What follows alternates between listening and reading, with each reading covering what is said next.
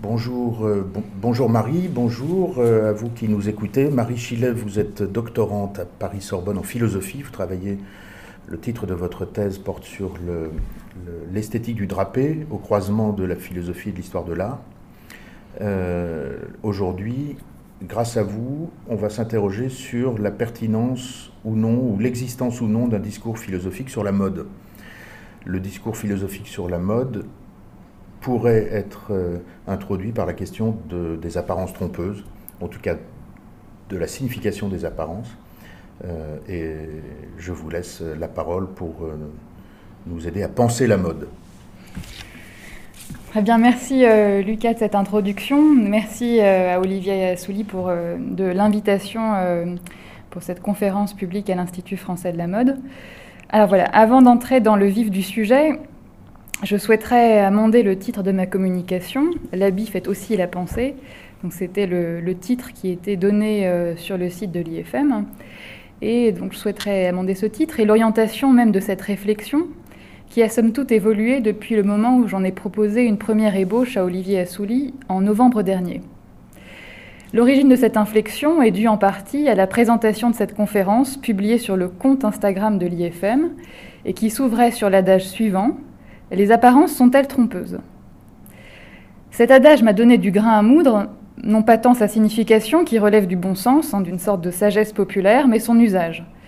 C'est-à-dire le fait qu'il puisse encore être pertinent aujourd'hui, constituer le levier d'une réflexion sur un objet, la mode, dont l'ampleur semble mille fois contredire, infléchir, nuancer, excéder ce syntagme. Ce qui m'a interrogé, c'est la résistance de cet adage, indice sans doute d'un préjugé coriace, et plus précisément ce lien indéfectible qu'il semble entretenir avec la philosophie. Pourquoi faut-il toujours en passer par cette question presque à titre de propédeutique au discours, pour s'autoriser à parler de mode? Quelles sont les raisons de cette association presque originaire de la philosophie avec cette méfiance à l'égard des apparences? D'autant qu'une telle méfiance semble figer la philosophie dans un rapport extrêmement limité, pour ne pas dire passéiste, avec un phénomène multiforme, pluriel, qui d'ailleurs n'a pas attendu la philosophie pour faire parler de lui.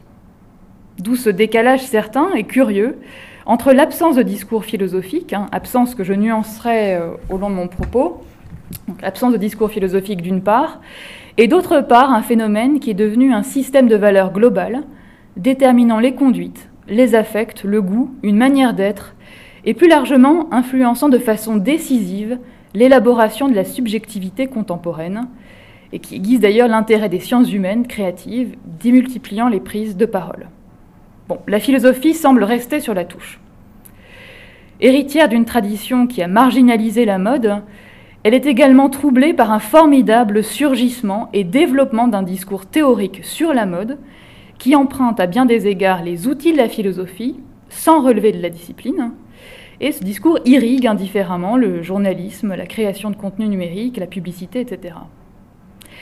C'est cette double friction synonyme d'un double désœuvrement de la philosophie qui a lancé la réflexion que je vous propose ce soir, et dont le titre initial, L'habit fait aussi la pensée, est l'aboutissement. Donc non plus le point de départ, mais l'aboutissement, une sorte d'élément de réponse. D'où ce paradoxe en guise de titre. Donc le titre de ma communication est le suivant. D'un objet du silence au sujet de Logorée, quelle place pour le discours philosophique sur la mode aujourd'hui? Le premier temps euh, de mon intervention s'intéresse à replacer, à recontextualiser le thème de la mode au sein du discours philosophique, donc au sein de la tradition euh, philosophique, pour, pour mettre en évidence son indignité et donc par conséquent son rejet. Donc pour, pour ouvrir cette partie, j'aimerais repartir de la formule utilisée sur le site de l'IFM pour annoncer l'événement de ce soir, une formule éloquente au demeurant, les apparences sont-elles trompeuses? Loin d'être isolée, cette formule s'inscrit dans une constellation foisonnante de syntagmes, syntagmes ou d'adages similaires, tels que il faut se méfier des apparences, l'habit ne fait pas le moine, déchirer le voile des apparences, lever le voile.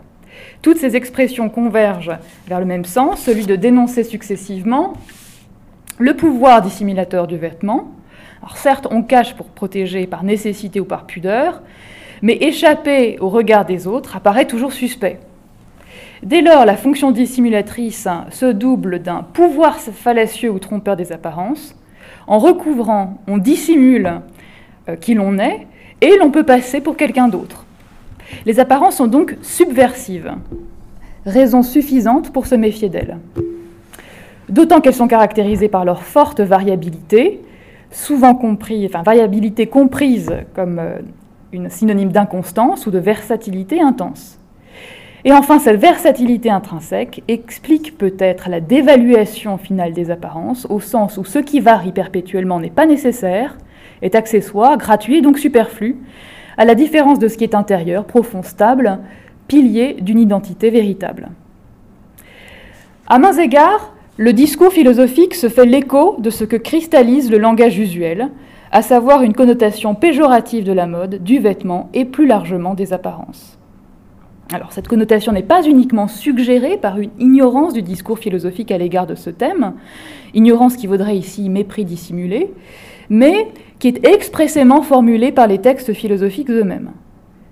Ce n'est pas le lieu de retracer l'histoire du traitement de la mode ici, j'évoquerai simplement les textes canoniques sur cette question et résumerai leur thèse sous la forme d'un double reproche qu'émet la philosophie à l'encontre moins de la mode, puisque cette réalité n'est pas ainsi constituée ni comprise à l'époque, enfin ainsi à l'époque, mais à l'égard d'un soin ou d'une attention soutenue à la manière d'apparaître, à la parure. Premier reproche, euh, je le formulerai de la manière suivante, il concerne la fonction supplétive du vêtement, c'est-à-dire d'être un ajout cosmétique, superficiel, accidentel. Un tel reproche doit bien évidemment être compris à la lumière du rapport entre nudité et habillement. Second reproche, celui d'une fonction subversive du vêtement. Ce reproche, conséquence du précédent, insiste davantage sur les effets de la dissimulation et peut-être ainsi implicitement sur une forme de revendication de la dissimulation, ou du moins une forme de revendication qui pourrait être associée à cette dissimulation. En effet, en étant dissimulé, je passe pour un autre. Le risque du vêtement est bien sûr, évoqué en filigrane, c'est la rencontre de l'identité de l'altérité, de la personne et du déguisement et peut-être de la mise en scène, mais surtout donc d'un individu qui se veut et peut devenir insaisissable, inclassable. Ce double reproche est adossé à deux manières pour la philosophie de comprendre le vêtement, de lui attribuer un statut sur lequel je m'arrêterai davantage par l'intermédiaire de textes de la tradition philosophique. Et donc, euh, donc, en écho à ce double reproche, on peut, euh, étudier deux statuts euh, du, vêtement qui, qui sont corollaires. Donc un vêtement, premièrement, considéré comme artefact, et un vêtement, en deuxième temps, considéré comme artifice. Et ces deux statuts sont étroitement liés à la formulation d'un mythe des origines. Alors, premier temps, le vêtement comme artefact. Dire que le vêtement est un ajout conventionnel, un accessoire que l'on appose sur le corps, mais amovible, transférable, interchangeable, signifie qu'il est non nécessaire. Cela, la philosophie ne le condamne pas en tant que tel. Ce qu'elle critique, c'est qu'un accessoire puisse devenir nécessaire pour cacher un défaut ou minorer son importance. Deux grands textes de la tradition consacrent ce point de vue. Dans la tradition judéo-chrétienne, l'épisode de référence est bien sûr celui de la Genèse, où la découverte de la nudité liée à la consommation du fruit de la connaissance résulte sur une expérience constitutive de la honte qui appelle un palliatif, le vêtement. Je rappelle l'épisode. Dans l'Ancien Testament, la nécessité du vêtement est interprétée comme la conséquence d'une faute, le signe du péché originel. La tentation du fruit de la connaissance, puis le péché consommé, alors certes, opère un premier dévoilement, comme le souligne cette belle expression, hein, l'expression consacrée de ce voile sur les yeux qui se lève chez euh, Adam et Ève. Mais la découverte appelle un voile concret sous la forme d'un pagne tissé par Yahvé lui-même. Le texte de la Genèse établit ainsi une distinction, une distinction stricte entre deux états du corps, un corps nu, parfait, car à l'image de Dieu, un corps maculé par la faute, recouvert par la honte, et de façon concrète, objective, par la nécessité de porter un vêtement. Alors une telle dichotomie entre nudité et vêtements est également perceptible dans la tradition grecque, mais avec une valence différente. On trouve peu ou prou dans une perspective similaire, dans la tradition antique, notamment dans le mythe de Prométhée, voilà un statut similaire du vêtement. Je rappelle brièvement ce mythe. Ce mythe est issu du dialogue Le Protagoras de Platon et il explique par image l'origine des hommes, plus précisément celle de leurs, de leurs attributs, de leurs caractéristiques. Au moment de répartir les différents talents et dons aux espèces qui peuplent la Terre, Prométhée pourvoit équitablement aux besoins des animaux. Mais dans sa hâte, il oublie l'homme. Et pour pallier la faute de son frère, Épiméthée dérobe aux dieux le secret du feu et l'offre à l'humanité. On remarque ici que c'est l'absence initiale d'attributs qui caractérise l'homme par différence avec les animaux, pour lesquels le pelage, les griffes, protègent de l'hostilité de la nature. La nudité fait ici référence à un état de dépouillement, voire d'indigence, elle-même compensée par la maîtrise du secret divin, donc le feu et plus largement la technique. Le vêtement est donc ici interprété selon une fonction protectrice comme le bénéfice de l'intelligence fabricatrice. Néanmoins, il reste un élément accidentel, ou plus précisément une production technique, au sens où il est un acquis d'une certaine culture par rapport, ou par opposition plutôt, à la nature initiale. Second statut du vêtement, le vêtement comme artifice. L'interprétation du vêtement euh, donc, précédemment, l'interprétation du vêtement comme artefact, hein, comme produit de la technique, admet une connotation neutre ou négative. Neutre dans le cas de la tradition antique, où le vêtement comme signe d'un manque originel participe avec d'autres de l'affirmation de la supériorité de la technique sur la nature, en quelque sorte d'une puissance réformatrice de la technique. Cette connotation est franchement négative dans le cas de la tradition judéo-chrétienne, où le vêtement consacre la faute en ce qu'il en est le signe visible, objectif. La critique s'intensifie peut-être lorsque le vêtement n'est pas uniquement compris dans le cadre d'une définition de l'homme et d'une explication de ses origines, mais lorsque le vêtement est analysé à la lumière d'un autre paramètre, celui de sa dimension sociale, soit comme une façon silencieuse mais non moins éloquente de communiquer. Le vêtement, dans ce cas-là, est associé à la flatterie, à l'artifice, à une manière d'apparaître en vue de plaire, c'est-à-dire à se conformer à l'attente d'autrui. Vivre pour plaire est ainsi l'un des pans de la critique platonicienne de la flatterie, telle qu'elle est proposée dans le Gorgias, où le philosophe souligne le lien intime entre l'apparure et la contrefaçon de soi. Je cite Platon Cette chose malhonnête, trompeuse, vulgaire, servile, et qui fait illusion en se servant de talons et de postiches, de phares, d'épilation et de vêtements, gâte la beauté naturelle du corps, trouve refuge dans l'éphémère et conduit l'individu à ne s'estimer qu'à la lumière du jugement des autres. On trouve une pensée similaire chez Pascal, par exemple, où euh, celui-ci insiste sur l'effet trompeur du vêtement qui nous conduit à juger non pas à partir de ce que nous voyons, mais de ce que nous projetons sur autrui. En raison de sa nature et de son effet, la mode, et indifféremment le vêtement, les apparences, ne correspondent pas aux critères de l'objet d'étude philosophique traditionnel.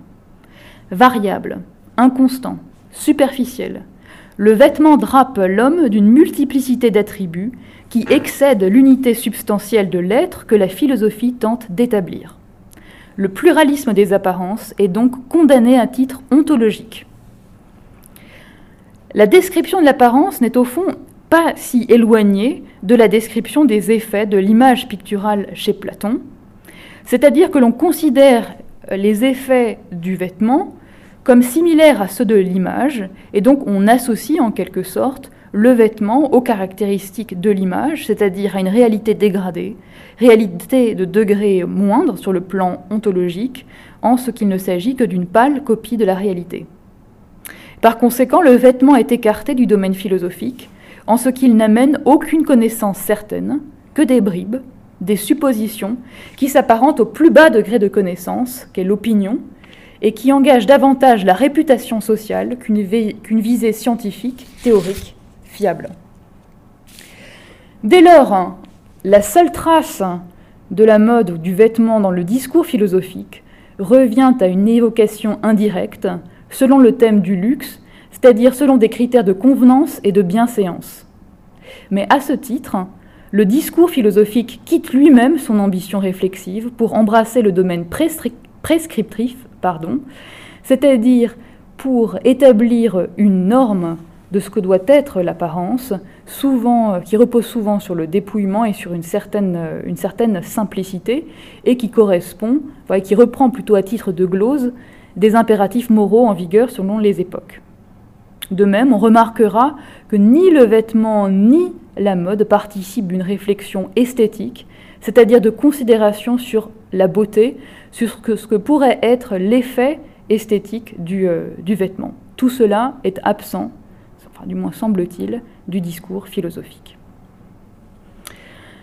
Bien, alors cette, marginalisation de la mode par la philosophie, suite à, sa reconnaissance, à la reconnaissance de son impertinence comme objet de réflexion, est très claire suite à ce parcours que j'ai effectué dans la tradition philosophique, et consacre l'exclusion de la mode de tout discours, et en premier lieu de toute tentative de la définir, de dire c'est ce qu'elle est. La mode n'aurait en quelque sorte pas de sens en elle-même, c'est-à-dire qu'elle ne pourrait euh, pas être figée par une définition. Mais ce mutisme de la philosophie à l'égard du vêtement et de la mode renseigne, au moins de façon négative, sur la nature de ce phénomène et de cet objet, insaisissable et indicible, à double titre. D'une part, ils échappent au discours en raison de leur nature plurielle, ainsi, la mode renvoie à plusieurs types de réalités, à la fois aux mœurs, mais également à un type d'effet, à des habitudes sociales, à une façon d'envisager l'altérité et de constituer sa propre identité. D'où, alors non seulement peut-être un certain embarras du discours philosophique, mais surtout d'où la réduction de son traitement à l'anecdote, et euh, faute de pouvoir euh, proposer une synthèse ajustée, d'embrasser la richesse du monde que déploie la mode, comme s'il fallait en demeurer au rendu singulier de la petite histoire vraie du détail. Et d'autre part, cette nature indicible se voit doublée d'un interdit du discours.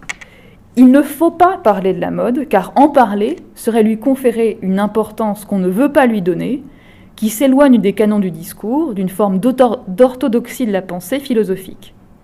Donc il faut voir peut-être derrière cet interdit l'aveu latent d'une incapacité du discours à tenter de circonscrire ce qu'est la mode, tant elle renvoie des domaines divers, tant elle est transversale et agrège un réseau d'objets, plutôt que de constituer un objet d'étude homogène. Aussi, les tentatives de penser la mode, d'essayer de lui rendre une consistance réflexive, d'en éclairer les effets, et surtout de montrer en quoi elle est un phénomène consubstantiel à l'humanité, plutôt qu'accidentel, sont plutôt marginales. Je dirais qu'elle repose sur un certain nombre de ruptures au sein de l'arsenal théorique philosophique. J'en énonce ici quelques-unes. Première rupture, qu'on pourrait caractériser comme une reconsidération des apparences dans la tendance phénoménologique initiée par Hegel et infléchie par Michel Henry en France.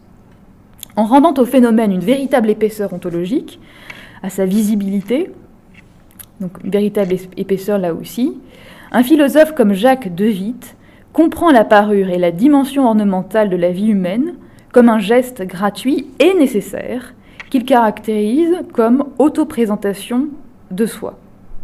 Ses travaux s'inspirent de la zoologie d'Adolphe Portman, qui a étudié ce phénomène dans le cas du monde animal et végétal, et qui remet en cause un certain finalisme concernant l'interprétation de la forme animale. Je vous interromps, je t'interromps Marie. Jacques de Witt, philosophe belge, D-E-W-I-T-E. Voilà, Il y a des textes en ligne qu'on peut, peut, trouver.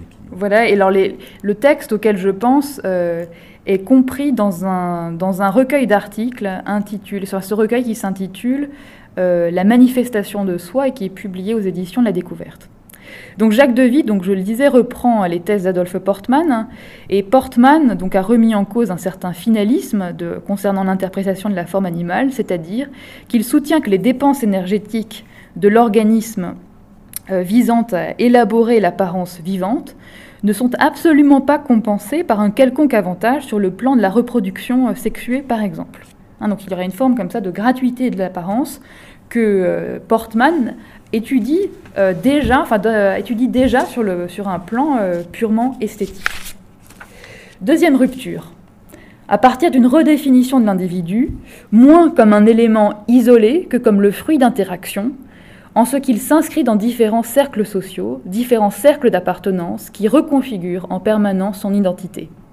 L'individu est moins substance que processus. Le concept essentiel de relation et de forme chez Georges Simmel, pour aborder la mode, en témoigne. Et on trouve ici, dans sa philosophie de la mode, la volonté de la pensée comme un jeu d'interaction sociale. Georg Simmel, le philosophe allemand de la fin du 19e siècle. Voilà, c'est ça. Et de façon moins dynamique, hein, on en trouvait déjà les prémices chez Kant, hein, c'est-à-dire dans son anthropologie, où il y avait déjà la volonté d'expliquer, alors certes de façon plus mécanique, la, dialectique de la, par la dialectique de la distinction et de l'imitation, euh, volonté d'expliquer l'ordre des apparences. Troisième rupture, l'élaboration d'un discours sur la mode en distinguant, alors certes parfois de façon un peu abstraite, des différents points de vue sur le vêtement, c'est-à-dire de, sectionner, de compartimenter en quelque sorte euh, les, différentes manières d'aborder la mode pour rendre compte de sa réalité et plurielle. Et c'est dans cette veine qu'il faut comprendre le présupposé méthodologique de l'analyse barthésienne dans son système de la mode. Donc lui-même faisant une distinction entre vêtements discours, vêtements euh, comme objet, le vêtement comme image. Bon, bien sûr, Barthes s'inscrit davantage dans, une euh, perspective sémiologique que philosophique, mais sa, tripartition initiale est intéressante à considérer du point de vue de la théorie du vêtement et de la mode. Quatrième rupture, les, ouvrages d'un philosophe contemporain, Georges Lipovetsky, qui travaille lui aussi, qui s'attache à, rendre au, phénomène de, mode sa, globalité, en montrant notamment ses conséquences sur la manière, enfin sur l'expérience esthétique et la manière dont nous nous rapportons au monde. Cinquième rupture, à partir d'une distinction entre la mode comme système de valeur et le vêtement comme objet matériel. C'est par exemple ce que l'on trouve dans la théorie du vêtement de Pierre-Yves Ballu, qui apparaît comme une tentative plus systématique de penser l'interaction entre le corps et le vêtement, c'est-à-dire de faire droit à une dimension kinétique qui est engagée par le porté du vêtement, sa gestualité, le fait de l'enfiler, etc. Donc en quelque sorte, il s'agit là de dépasser le rapport euh, qui existe entre le vêtement et le corps, euh, compris comme simple superposition, comme euh, addition de surface. Il existe bien sûr d'autres textes encore, et pour un panorama, je dirais, plus exhaustif, je renvoie à la très riche préface de l'ouvrage Thinking Through Fashion d'Agnès Rocamora et d'Anneke Smelik, qui comprend, voilà, donc c'est un ouvrage qui s'attache à établir la richesse de la théorie de la mode dans une acception extrêmement large, incluant la théorie du genre, les visual studies, l'anthropologie, la sociologie, la culture matérielle, l'histoire des sensibilités, l'histoire des médias. Bon, on remarquera à chaque fois que si la philosophie est mentionnée, sa présence est clairement minorée. De ce point de vue-là, euh, euh, dans l'ouvrage de Frédéric Godard, Penser euh, la mode, publié aux éditions de l'IFM, essaye euh, d'équilibrer peut-être les, points de vue, de rendre euh, à la philosophie euh, la place qu'elle mérite. Hormis ces tentatives, alors qui restent marginales tout de même dans le champ de la théorisation de la, mode, la grande majorité des écrits aujourd'hui s'arrêtent encore au point de vue étroit, me semble-t-il, de l'absence de discours sur la mode et sur le vêtement, ne faisant que confirmer le geste platonicien initial d'après lequel on ne peut rien en dire. Souvent d'ailleurs, c'est bien la reconnaissance de cette absence de discours qui constitue le fond des articles, comme si gloser sur cette absence donnait plus de poids aux thèses énoncées, comme si le fer de lance de tout discours philosophique sur la mode revenait à reconnaître sempiternellement pardon, son impossibilité, soit à tirer ses ressources d'une condition négative. Et le discours de se satisfaire d'acrobaties rhétoriques en soutenant que la frivolité est essentielle ou encore que les apparences sont profondes. Et cette satisfaction précaire, prise à la formule oxymorique, dissimule peut-être un profond désœuvrement de la philosophie. En d'autres termes, le discours philosophique, mu par une sorte de conservatisme, reste en proie au même réflexe, presque schizophrénique en fait. Critiquer la mode au motif de sa superficialité, de son inconsistance théorique, et regretter parallèlement cet enfermement dans la critique. Ce qui revient au même, en abordant la mode toujours avec les mêmes œillères, on confine l'exercice philosophique au mutisme, voire on accentue le décalage entre un discours aveugle et la réalité vivante de la mode, de ses déclinaisons actuelles. J'aborde à présent ma deuxième partie, qui vise, à replacer le discours philosophique dans le contexte euh, actuel et à essayer de le penser à l'aune des, différents régimes de parole et de discours euh, sur, euh, sur la mode. Je l'ai intitulé Faire parler mais ne rien en dire, la mode stimulatrice de la parole mais rétive au discours. Alors en effet, force est de constater aujourd'hui une certaine vivacité de la mode que l'on pourrait qualifier en termes de locacité, voire d'éloquence. Une parole s'est véritablement libérée dans la mode et à plusieurs niveaux. Que ce soit la parole les textes qui entourent l'acte d'achat du produit à titre de médiation liée à la consommation que ce soit la parole journalistique, qui rapporte un ensemble d'informations dans le but d'éclairer et d'expliquer l'actualité, ou que ce soit encore la parole académique, selon la modalité des séminaires, des conférences, etc. Vous remarquerez sans doute que j'ai dit parole ou texte, mais moins discours, et que la tonalité qui est ici favorisée est celle de l'oralité. Alors comment expliquer ce changement? Comment expliquer cette vigueur de la parole euh, dès lors que l'on s'intéresse à la mode? Je reprends les trois types de paroles énoncées précédemment. Donc, le changement sur le plan institutionnel, donc ces, remarques valent surtout pour la France. Comment expliquer ce changement sur le plan institutionnel? La réponse est plutôt simple. Elle passe par la création de cursus, la possibilité d'un enseignement, la création de lieux de savoir dédiés à la mode. Et cette reconnaissance institutionnelle va de pair avec l'attribution d'une nouvelle valeur de la mode, ou plus exactement sa reconnaissance. La mode devient un objet d'étude et non plus uniquement un objet de divertissement rangé au registre des passions.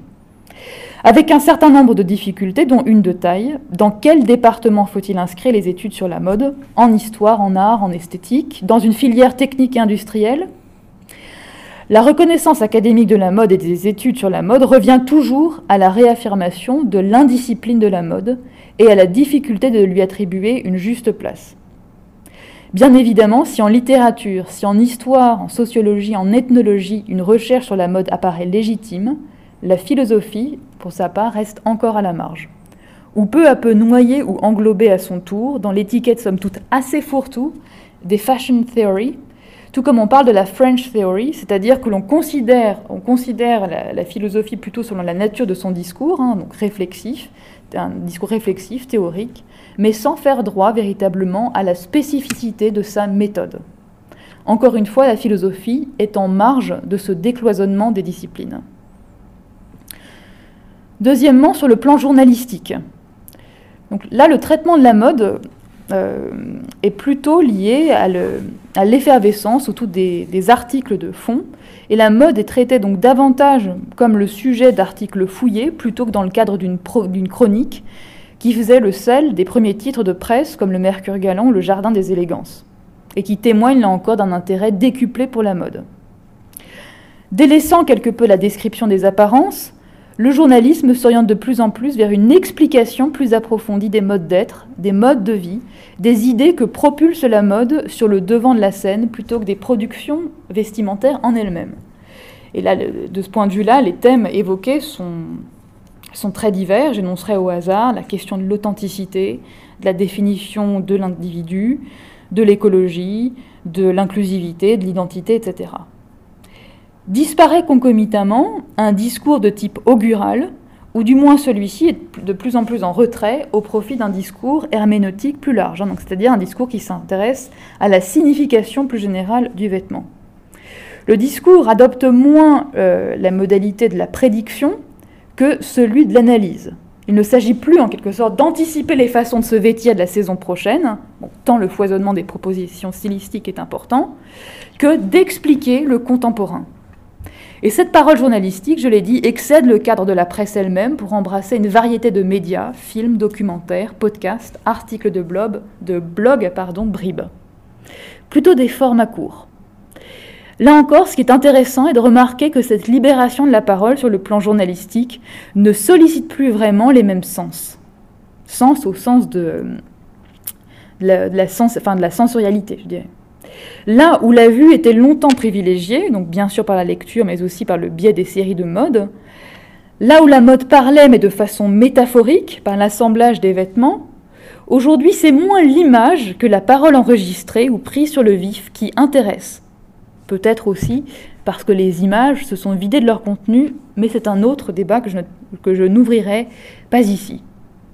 Au contraire, le sens davantage sollicité est l'ouïe, que ce soit par le biais du podcast, où l'on privilégie le mode de la conversation, souvent euh, intime, le mode de la conférence, où de manière vivante un interlocuteur tente de ressaisir de façon concise un élément du savoir, donc là, on pense bien sûr aux conférences universitaires, académiques, mais déclinées de façon de, plus opérationnelle avec les TED Talks ou des conférences organisées encore par le, le site euh, Business of Fashion. La parole est privilégiée en raison de sa dimension interactive et rhétorique, c'est-à-dire qu'il ne s'agit pas simplement ou plus simplement de présenter doctement un exposé, mais de parvenir à interpeller le public, à le faire réfléchir, notamment par le biais d'une anecdote, d'une histoire personnelle, etc. L'échange de paroles permet encore la rencontre, je pense aux journées anti-fashion, modèle du genre, rassemblement presque démocratique, où la réflexion sur la mode est conçue de manière collégiale, en partage avec un public. Ça, c'est à Marseille, Lié Delcorte, depuis voilà. trois ans. C'est ça. Et effectivement, il y avait véritablement la volonté d'établir un dialogue et de, penser comme ça à partir de certaines, euh, enfin d'opinions diverses et d'en proposer alors une, euh, une, synthèse pour faire, euh, pour faire avancer la, la, mode. Là, bon, je pense notamment en particulier à la question de, de l'écologie, du développement durable. Enfin, sur le plan de la consommation, l'objet est doublé ou enrichi d'un paratexte informatif et souvent qui est d'ailleurs de plus en plus mis, euh, mis en évidence, moins d'ailleurs que la mise en scène de l'objet. La présence d'un texte explicatif, rejoignant ainsi les, les, principes du discours responsable auquel s'adosse désormais la moralité des marques de mode. Un exemple. Le site Arquette, qui privilégie une esthétique presque brute au profit d'un luxe de détails sur la provenance des matériaux, détournant ainsi la connotation péjorative du Made in China euh, pour lui rendre toute sa légitimité. Arquette, ça s'écrit comment? A-R-K-E-T. Et c'est une marque scandinave? Scandinave qui euh, relève du groupe HM. Donc la parole soutient et étaye l'idéal de transparence auquel souscrivent progressivement toutes les institutions, y compris les institutions privées, idéal de transparence solidaire de celui de la reddition de comptes. La marque doit expliquer, a le devoir de justifier ses pratiques auprès des consommateurs. Progressivement se dissipe la brume du secret, familière de la mode, au profit, du dévoilement de ses arcanes, y compris sur les plans les plus sacrés, ceux de l'inspiration, ceux des lieux de création. La plateforme commerciale Essence, qui est une plateforme euh, canadienne, s'inscrit également dans cette démarche. Essence comme Essence euh, alors S, euh, c'est 2 S E N C E.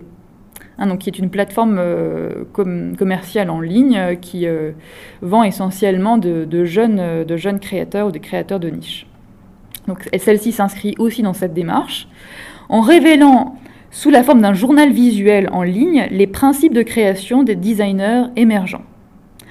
Si le secret dont se paraît l'univers de la mode était le ressort principal du désir qu'elle suscitait, force est de constater que le paradigme en vigueur aujourd'hui s'est inversé.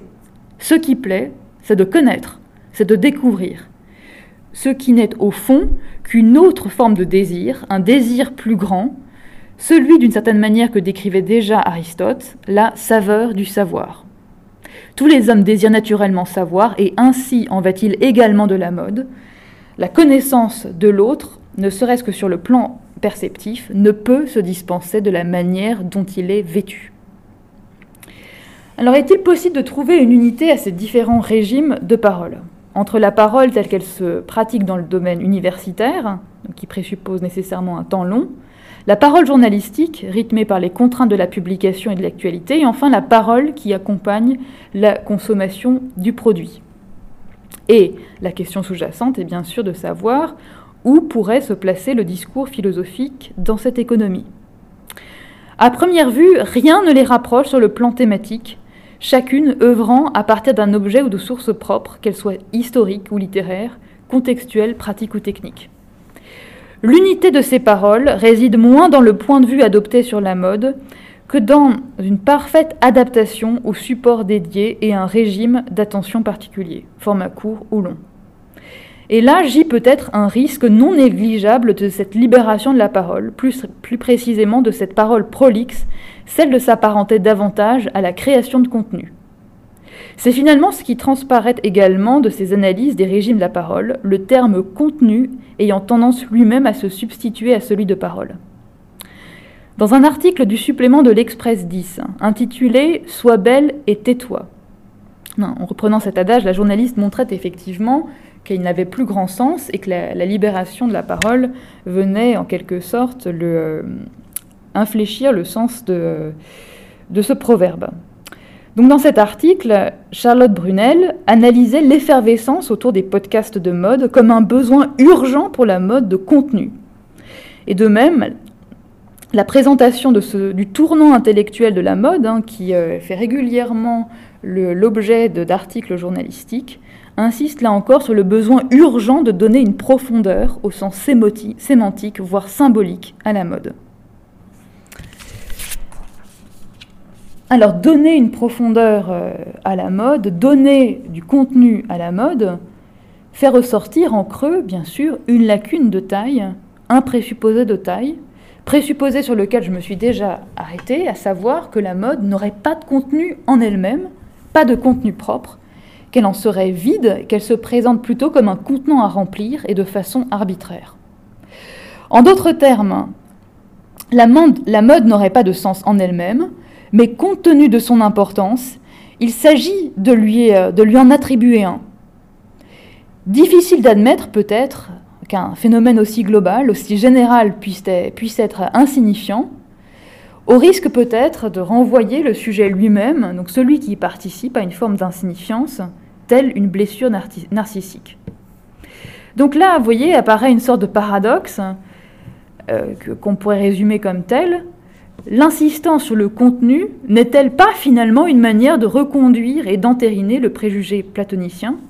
Plus précisément, cette multiplication des discours n'indique-t-elle pas, par là même, que l'on peut tout dire et rien dire à partir de la mode, qu'elle se prête aisément à toute forme de discours? Et donc ce paradoxe, ce paradoxe du contenu, ou comment souligner que la mode euh, en est, dépourvue, j'aimerais l'expliciter à partir d'une analogie euh, entre deux types de, deux types de, de modes, deux façons de caractériser la production vestimentaire. Et en analysant cette production vestimentaire et le rapport qu'elle entretient au contenu de, sens, j'aimerais en tirer certaines conclusions pour essayer de comprendre ce rapport ambivalent que la mode a avec le, sens ou avec, euh, avec l'interprétation de ce qu'elle pourrait être, de ses valeurs. Alors ces deux, ces deux visions de la, silhouette que j'aimerais confronter, euh, c'est en, premier lieu la mode euh, qu'on a désignée comme conceptuelle, par exemple celle de Rei Kawakubo, euh, pour Comme des garçons, donc voilà qu'on appelle mode mode conceptuel, qui là aussi sous-entend un certain rapport au, sens, enfin du moins que le, vêtement euh, comporte comme une signification cachée ou latente. Et deuxième vision de la mode, la mode dite érudite d'Alessandro Michele pour Gucci. Alors, qu'appelle-t-on mode conceptuel? On peut la qualifier, on peut la définir par la négative tout d'abord. C'est un vêtement, dirons-nous, qui remplit moins une fonction utilitaire, pragmatique, celle de couvrir, qu'une fonction réflexive. le vêtement donne à penser. Hein. lorsqu'on voit les, silhouettes comme des garçons, des silhouettes qui contrarient comme ça certaines habitudes vestimentaires, certaines, structures traditionnelles du, du vêtement, voilà, ces, silhouettes donnent à penser sur ce que sur ce qu'est le, vêtement, ce qu'est sa fonction, comment il influence le mouvement, comment il définit le genre, etc. Alors Rei euh, Kawakubo s'est toujours euh, défendu euh, de, faire un art vestimentaire, c'est-à-dire quelque chose qui se rapprochait de l'art contemporain, quand bien même ces silhouettes ont une allure sculpturale. De même, elle ne s'est jamais fendue de discours sur sa production à titre de médiation.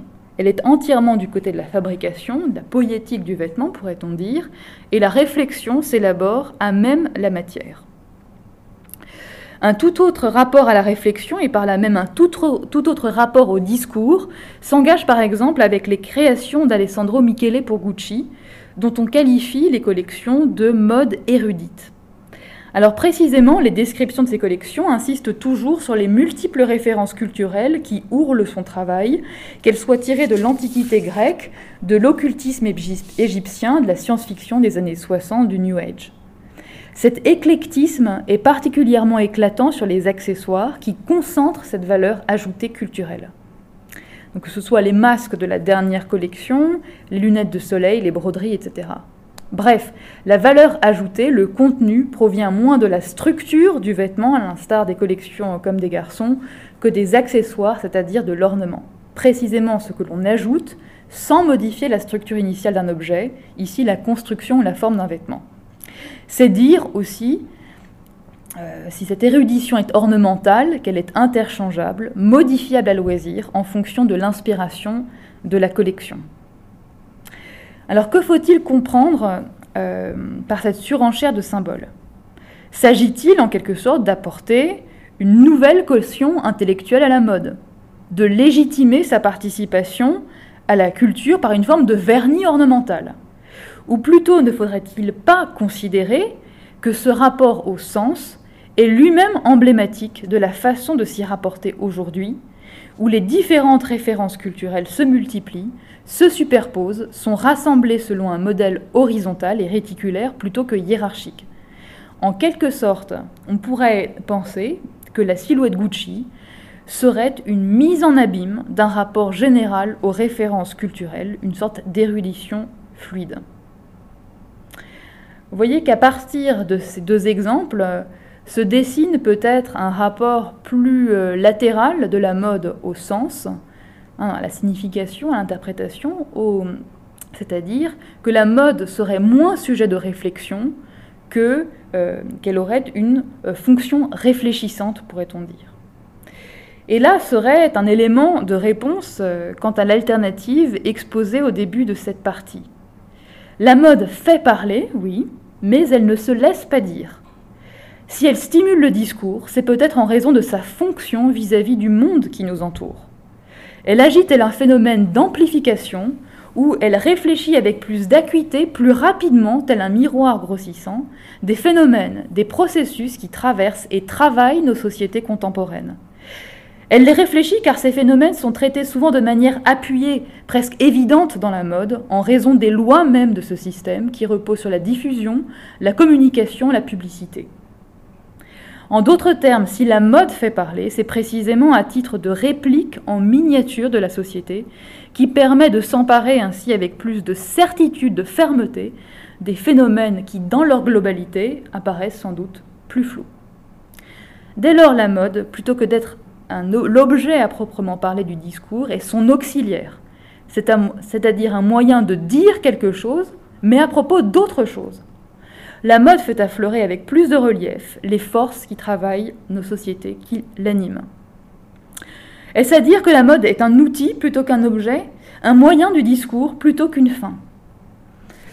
C'est en quelque sorte ce que laisse entendre la conclusion de l'ouvrage de Giulia Menzi-Thierry, intitulé Le plus beau métier du monde dans les coulisses de l'industrie de la mode, publié aux éditions de la Découverte en 2018.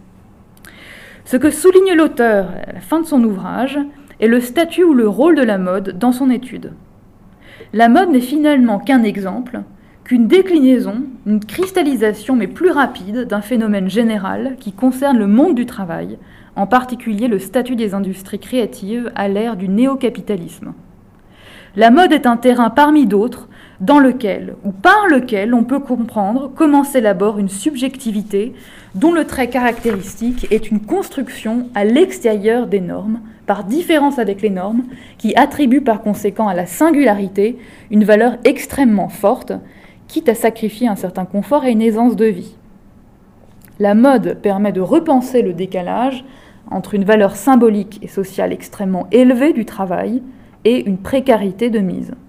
Et en quelque sorte, pourquoi cette précarité devient acceptable bah, C'est tout ce sur quoi euh, insiste, euh, insiste l'auteur à travers la, diversité des, entretiens.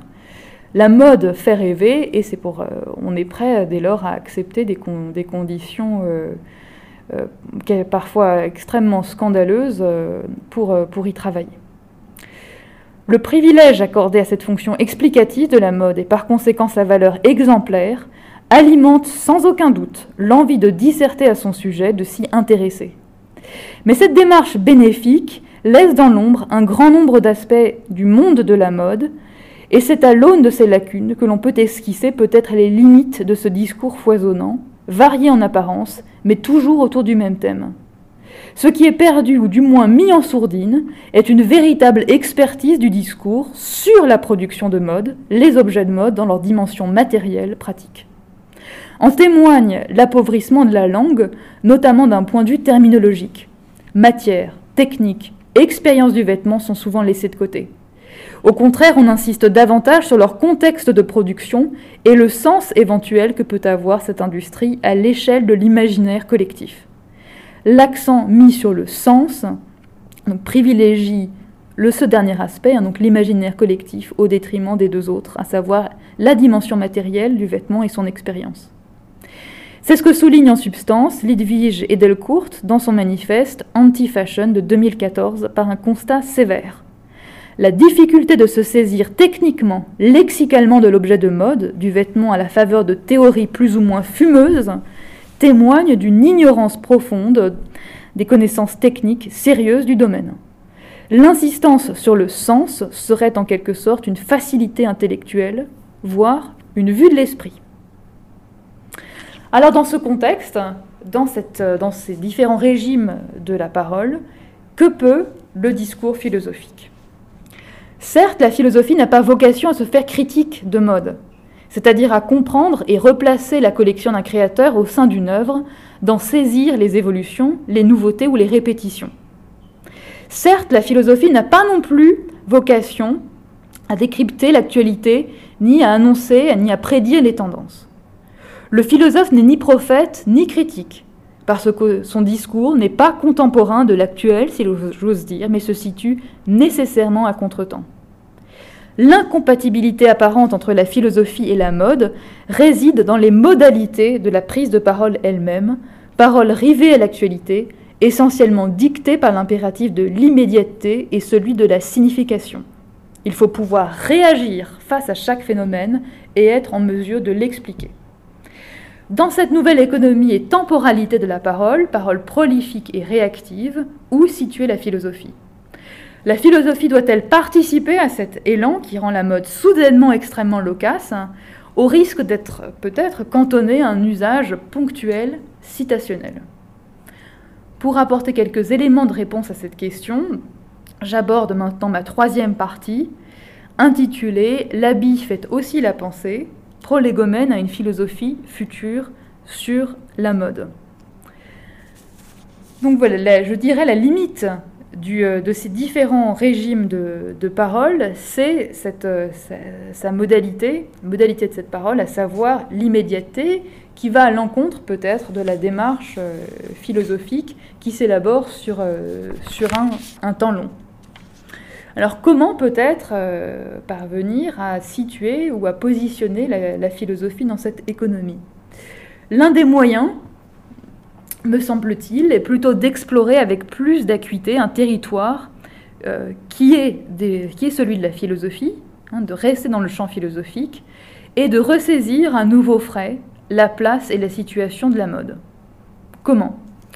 J'esquisserai deux solutions, deux pistes, moins à titre de réponse définitive que de programme de recherche et d'expérimentation.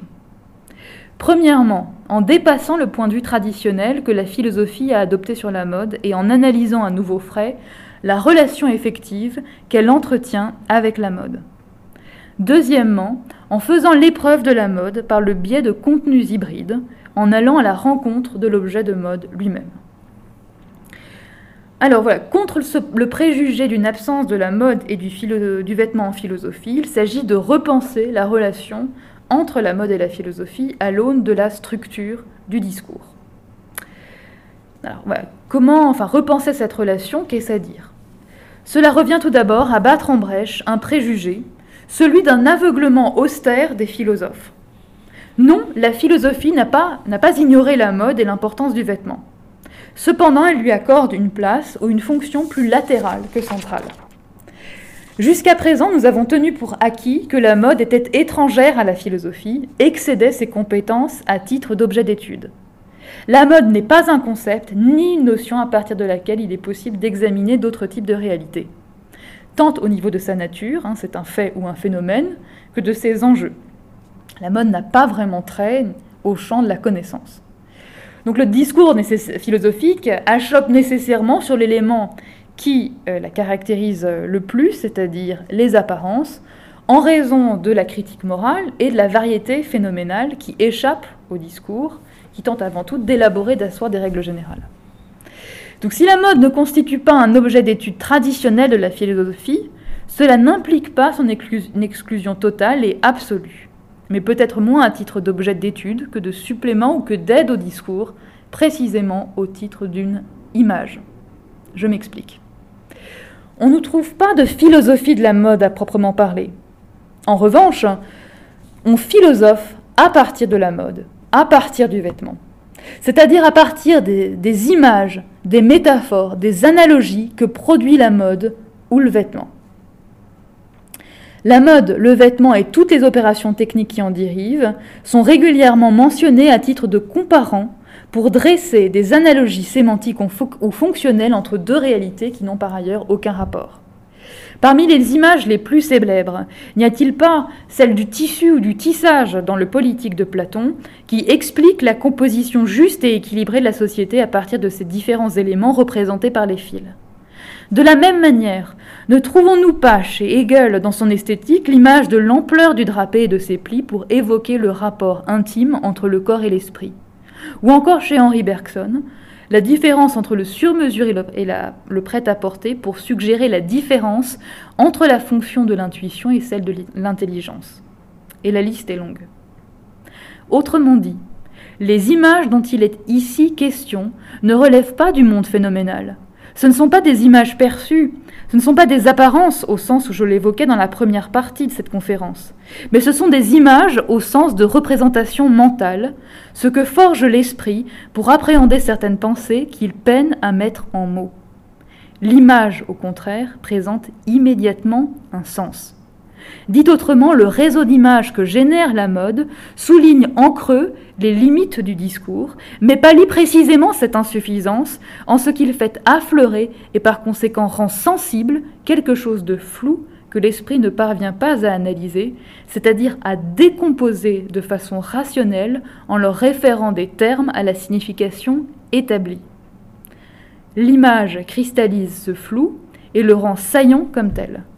Et ce sens-là, le réseau d'images fourni par la mode admet au sein, du champ philosophique une fonction méthodologique en ce qu'il apparaît comme un intermédiaire entre une intuition intellectuelle et une formulation définitive. Ces images opèrent en quelque sorte telles des traductions de la pensée. Ce sont des opérateurs de traduction de la pensée. En rendant aux images toute leur positivité, c'est-à-dire en reconsidérant d'un œil nouveau la façon dont elles interagissent avec le discours philosophique sur le plan de sa structure, là s'ouvre peut-être une piste d'investigation sérieuse pour la philosophie. Dès lors, la philosophie a peut-être tout intérêt à viser dans un premier temps l'imaginaire de la mode et du vêtement, c'est-à-dire l'ensemble des productions oniriques, des images chargées symboliquement que produit la mode et qui sont en mesure d'infléchir, de reconfigurer certains modes de pensée usuels ou philosophiques. En d'autres termes, en philosophie, la mode constituerait moins un prisme à partir duquel étudier le monde et l'expliquer, ceci est à proprement parler la tâche du critique ou du journaliste, qu'un moyen de se dire, un moyen d'expression et par ce biais de se réfléchir et d'interroger les associations d'idées, les comparaisons à l'œuvre en son sein, puisque l'association d'idées n'est jamais fortuite et que le choix d'une image est motivé, c'est-à-dire est signifiant. Si je reprends les exemples précédents, au fond, pourquoi Platon a-t-il employé l'image de la toile et du tissage pour penser l'élaboration d'une société? Aujourd'hui, il est vrai que cette comparaison n'a rien, n'a plus rien d'étonnant ni d'audacieux. Le terme à la fois de, toile, de réseau s'est cristallisé, s'est fixé dans la langue pour décrire le, le fonctionnement de la société et puis plus largement pour être, être employé à titre usuel pour désigner par exemple de façon extrêmement parlante le, réseau social, Internet, etc. De la même manière, quelle inflexion apporte la comparaison entre la haute couture et l'intuition chez Bergson? Ces rapprochements, là encore, ne sont pas gratuits, ils sont parlants.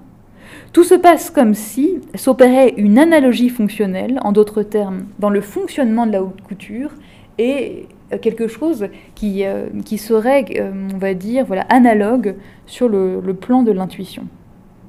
Réfléchir au processus de métaphorisation, à ses modalités, là se dessine sans doute une voie stimulante pour la philosophie, lui permettant d'apprécier le transport et les transformations entre un certain usage du langage et plus largement des images dans le monde de la mode et l'entretien des concepts canoniques. C'est clairement dans cette voie que se situe mon travail de thèse, à cheval entre la philosophie et la théorie des arts. En s'attachant à un motif particulier, le drapé, et à la façon dont il a été traité dans les textes théoriques et philosophiques, j'esquisse les linéaments d'un imaginaire dont il est la source et qui vient jeter une lumière nouvelle sur l'imaginaire traditionnel du vêtement, dont le sens majeur se superpose avec celui de la dissimulation le vêtement redoublant ainsi le masque en ce qu'il est pensé et analysé essentiellement à l'aune du voile et de sa symbolique.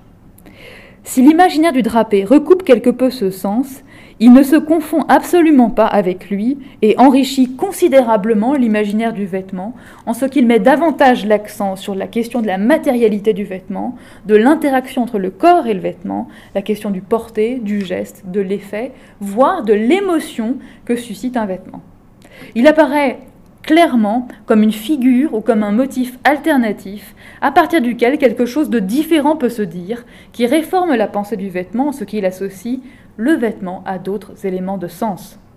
Quelques précisions méthodologiques pour compléter mon propos et éclairer ma démarche.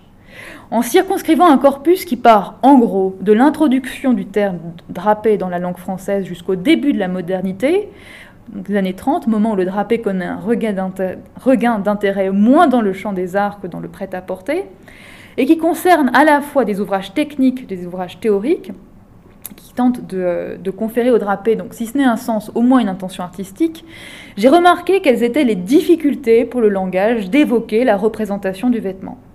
Par conséquent, le discours sur le vêtement est étayé par des images qui permettent de mieux le circonscrire de mieux le déchiffrer, de mieux le cerner. Et les images sur lesquelles j'ai insisté sont les suivantes. Donc plutôt que d'évoquer la dissimulation, le drapé euh, insiste sur la métamorphose et la polyformie du vêtement. Plutôt que d'insister sur l'apparence, le drapé euh, met l'accent sur la matérialité du vêtement et l'influence de cette matérialité sur l'expérience esthétique du vêtement. Plutôt que l'image du corps, euh, plutôt que l'image du corps pudique est privilégiée par l'intermédiaire du drapé l'image d'un corps artiste. Le pli du drapé est également associé à tout un imaginaire de la mémoire, ou encore le drapé est le vecteur d'une expérience de, l'espace, est appréhendé euh, comme un certain espace euh, intérieur par la métaphore filée de l'habit et de l'habitat, particulièrement donc probante dans le cas du drapé. Souvent, à l'occasion de tel ou tel texte, ces images se mêlent, se superposent, amplifiant encore leur richesse et relançant sans cesse de nouvelles pistes d'analyse. Aussi, leur caractérisation précédente mérite d'être amendée. Certes, elles sont sans conteste des auxiliaires de la pensée en ce que décrire la logique de l'image, tenter d'expliciter les associations effectuées donne une prise plus ferme au discours.